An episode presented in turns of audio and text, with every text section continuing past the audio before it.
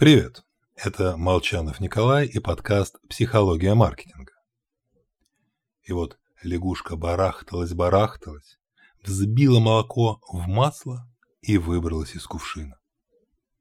Это не навязшая в зубах притча, а буквально святой грааль фанатов личностного роста. Да что там, прилежный читатель легко может откопать и несколько моих постов, где так прямо и написано. Надо, мол, действовать. Хотя нормальная лягушка и без притч будет плавать. В нас, не только в лягушках, эволюционно заложена склонность к действию.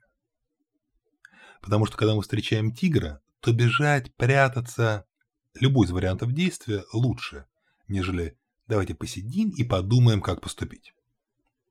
Да и сейчас герои фильмов вовсе не те, кто стоит и размышляет. Нам нравятся те, кто рискует и выигрывает ну или проигрывает, тех мы жалеем. Действие привлекает. Трагедию Обломова прочувствовать сложнее. Даже на физическом уровне мы чувствуем себя лучше, когда что-то делаем. Деятельность успокаивает. Возникает ощущение, что все правильно. Мы боремся. Только мир вокруг стал значительно сложнее. Сигналы, получаемые на работе, давно уже не столь однозначны как тигр в кустах. Дергаться по ситуации лучше оставить врагам, а самим действовать только разобравшись, что же именно вокруг происходит.